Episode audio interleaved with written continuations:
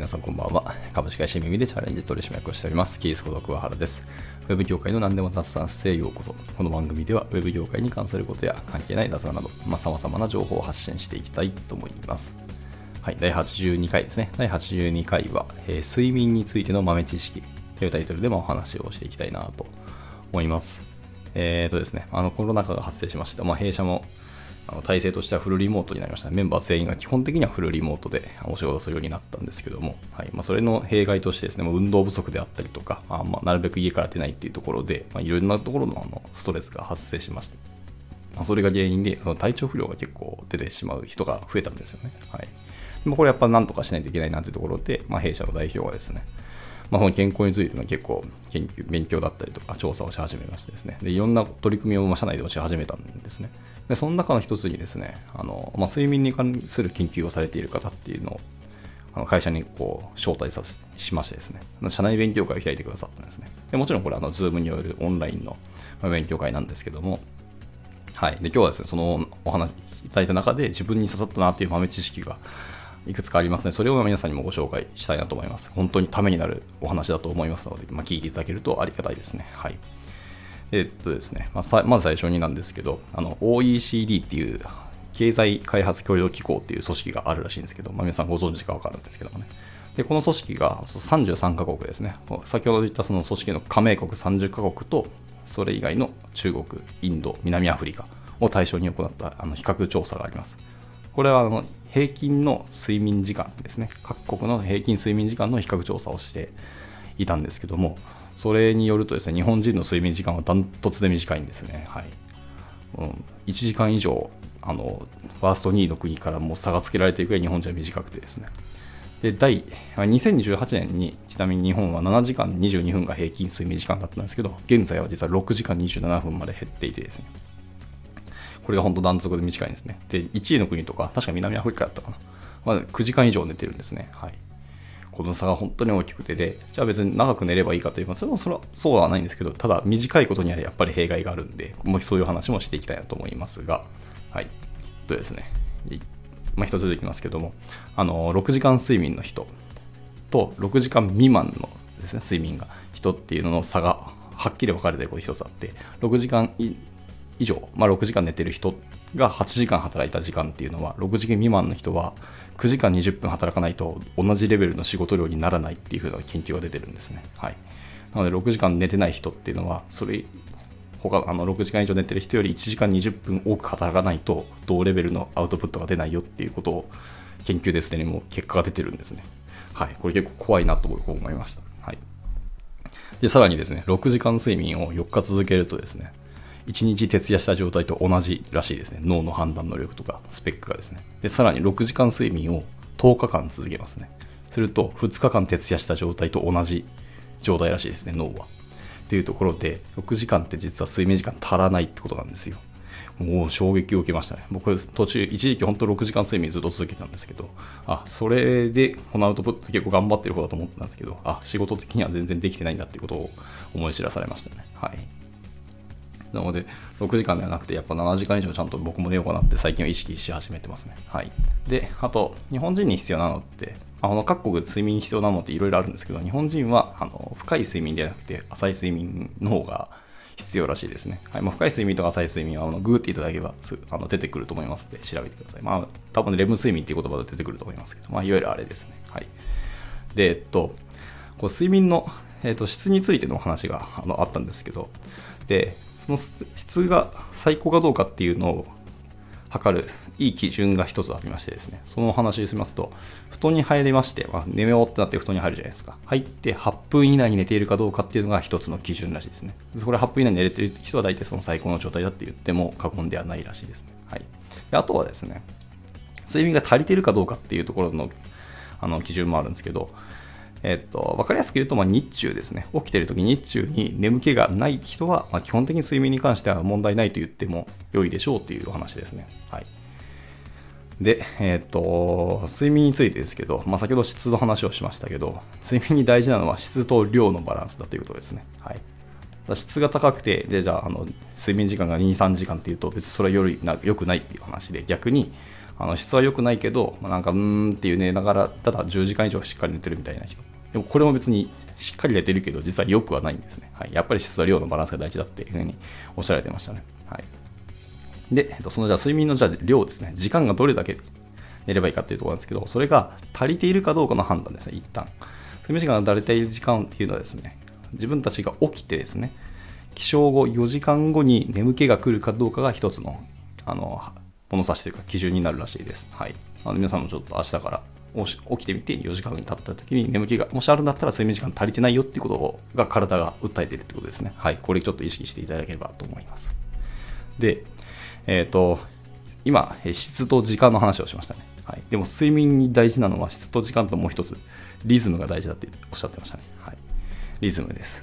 で、これ面白いんですけど、質と時間とリズム、3つですけど、この要素の中でどれが一番大事だと思います？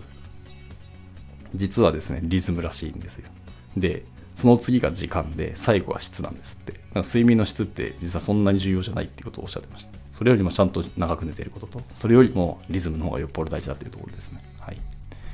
で、そのリズムなんですけど、どういうことっていうかっていうと、毎朝同じ時間に起きることがリズムらしいです。体がちゃんとこの時間にはっきり起きるっていうふうに覚え始めた時に、体はちゃんとそのリズムに合わせてあの動こうとするので、大事なのは、えーと、リズムとしてはその時間に起きることですね。で、必ずこの時間に起きるってことは体はそれまでに寝ろ寝ようとするふうにも覚えるらしいです。それも覚えてくれるので、まずちゃんと朝、まあ、必ず同じ時間に起きることが大事だっておっしゃってましたね。はい。あのよくある早寝早起きっていう言葉があるじゃないですか。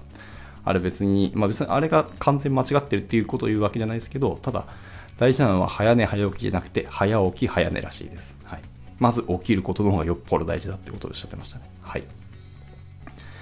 で、えっと、じゃあそうするとでも、普段と違って朝この時間起きるって最初多分眠いし辛いと思うじゃないですか。はい。でも朝の辛さって、ね、実は良い睡眠とは全然関係がないらしいですよ。はい。良い睡眠取れてる人は別に朝辛くないとか、そういうわけではなくてですね、良い睡眠と朝辛いってことは別に実は関係がないよってことです。だから朝辛いから別に良い睡眠が取れてないっていうわけではないんですよ。はい。っていうところですね。で、それを言って、その話を続きをするとですね、あの、眠れないことってたまにないですか？夜、布団に入ってずっとゴロゴロして、なんか全然寝れない時あると思いますよね。はい。それって全然重要じゃなくて、なんか、もしかして自分不眠症なのかってちょっと怖くなったりする人もいると思うんですけども、それも全然あの気にしなくていいよっておっしゃってましたい。やそれがずっとこう1週間以上とか何ヶ月も続くなったら話は別ですけど、なんかたまに2、3日くらいなんか出れないなっての続くことは不眠症ではなくて別にそれはそういうもんだと思っていいらしい。そんな重要じゃないらしいですね。はい。でちなみに一つの基準としてあの眠れないかどうかの基準なんですけど、15分間ですね。はい。寝れなかったらもう別に起きていいらしいですね。多分それから無理に寝ようとすると多分寝逆に難しくなるしね、睡眠が良い睡眠にならないっていうふうにおっしゃってました。なので、寝れないんだったらもう15分で起きてしまっていいと思うってことをおっしゃってましたね。はい。じゃなんでそれがいいかっていうと、極論言うと15分眠れなくてそのままもう徹夜してもいいよっていうふうにおっしゃってましたけど、なんでそれでいいかっていうですね、人間の体って面白いことに、あの不足している睡眠っていうのをこう1週間以内にどっかで取り戻そうと勝手に動いてくるらしいですね。はい。でなんで1週間かっていうと、これはあの人間の、まあ、統計データらしいですね。昔からずっと統計データた時に1週間以内でその睡眠足りてないものを取り戻そうとするから、別にその日だけなんか眠れなくても、まあ、2、3日眠れなくても、後で多分しっかり寝るようになると思うんで、まあ、その回なんか寝だめみたいな可能性になるかもしれないですけど。はいまあ、ちなみに寝だめは先に寝るんじゃなくて後から寝るんですね。はい足りてないものを補おうと、睡眠負債を返済しようと寝るっていうだけであって、寝だめは本来ないものだと思います。はい、というところですね。で、さらにですね、あの、睡眠に関するまた面白い知識いただいたんですけど、皆さん睡眠のゴールデンタイムって聞いたことありますか？はい。あの、夜10時から深夜2時までの4時間ですね。睡眠のゴールデンタイムっていろんなとこで聞いたことあることも、あの、ある方いらっしゃると思いますけど、はい、これも研究結果で出ましてですね、なんとゴールデンタイムってそんなものは存在しないっていうふうにおっしゃられましたね。はっきり断言されて僕は結構衝撃を受けたんですよ。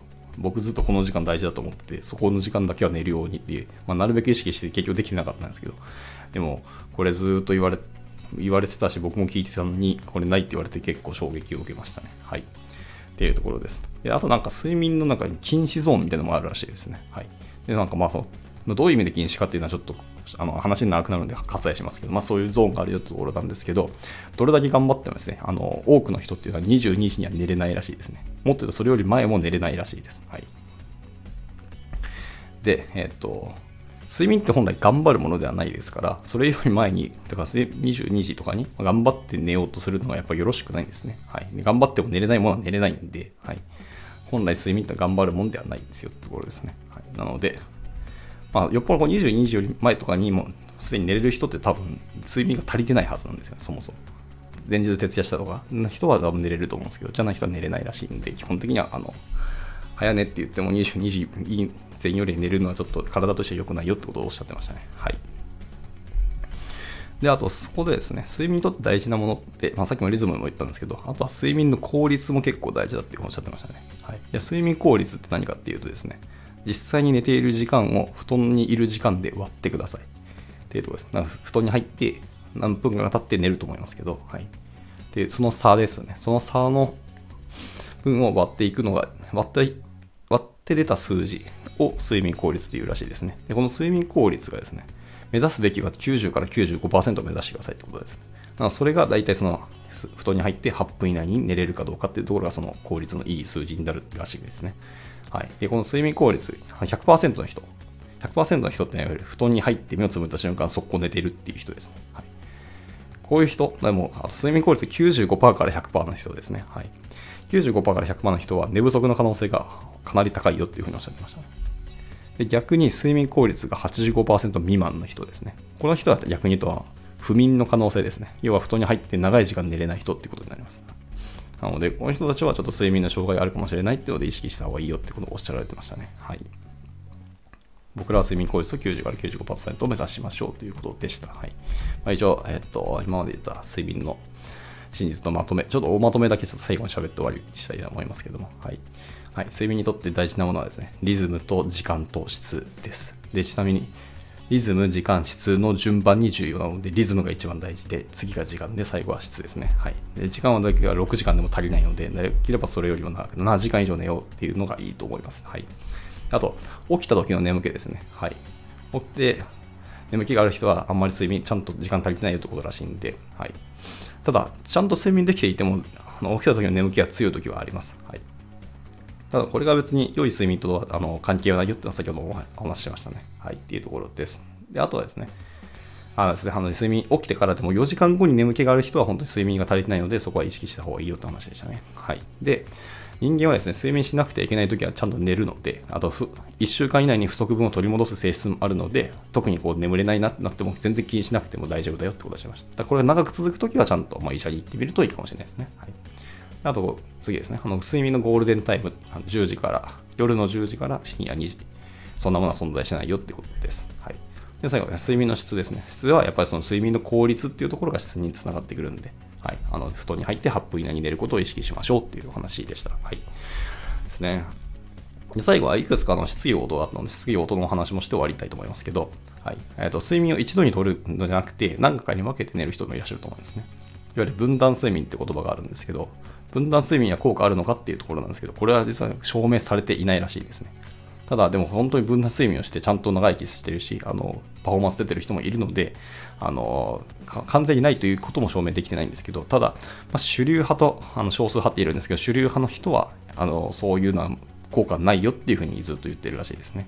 はいまあ、これは今後の研究ちょっと期待しましょう。で、次ですね。あの、お昼ご飯食べた後に眠くなるみたいな話あると思うんですけど、あれは睡眠足りてないかどうなのかっていう話を質問されてる方いらっしゃったんですけど、はい、お昼ご飯後に気だるい感覚になる感覚はあるかもしれないですけど、基本的に人間はお昼ご飯後に眠くなるっていうのは本来ないらしいですね。あれは眠気じゃなくて、あの体が気だるさを持ってるだけだっていうところらしい。で、それによって脳があんまり働いてないから眠気っていうふうに勘違いしてるっていうふうにおっしゃってましたね。はい。で、次ですね。はい。あとはですね、ああと、子供と大人のやっぱり睡眠の質ってやっぱ全然違うらしいんですよね。で、特に中学生までとそれ以降は本当に睡眠の質が違うので、中学生までの人と大人の睡眠を同じって考えない方がいいかもしれないってことをおっしゃってましたね。はい。で、次ですね。あの、寝れない時ってあると思いますけど、あの、眠れない時は筋弛緩法をやるともしかしたら寝れるかもしれないよっておっしゃってました。で、これ何かっていうと、あの、例えばこう手のひらとか別に体どこでもいいんですけど、一回筋肉を硬直させる、硬直させるんですね。10秒ぐらい。まあ、だから分かりやすいのは手のひらをぎゅーっと強く握る。10秒が握って、それをパッと離していく。で、また10秒くらい握る。何回か繰り返すと、実は体がポちょっと温まってくるんですね。ポカポカしてきます。そうすると結構寝れるようになるらしいですね。体がやっぱり熱がある。結構大事らしいんで。はい。ということを意識しているといいですよっていうふうにおっしゃられました。はい。ちょっと長くなりましたけども、はい。睡眠に関するお話を以上となります。はい。なんか参考になれば幸いですし、皆さんのこの睡眠の質が上がればいいなと思っております。まあ、今回このところですね。はい。ではまた。えー、何か聞きたいこととか話してほしいことでございましたらいつでもレターお待ちしておりますので、あのお気軽に投げていただければと思います。ではまた次回の収録でお会いしましょう。バイバイ。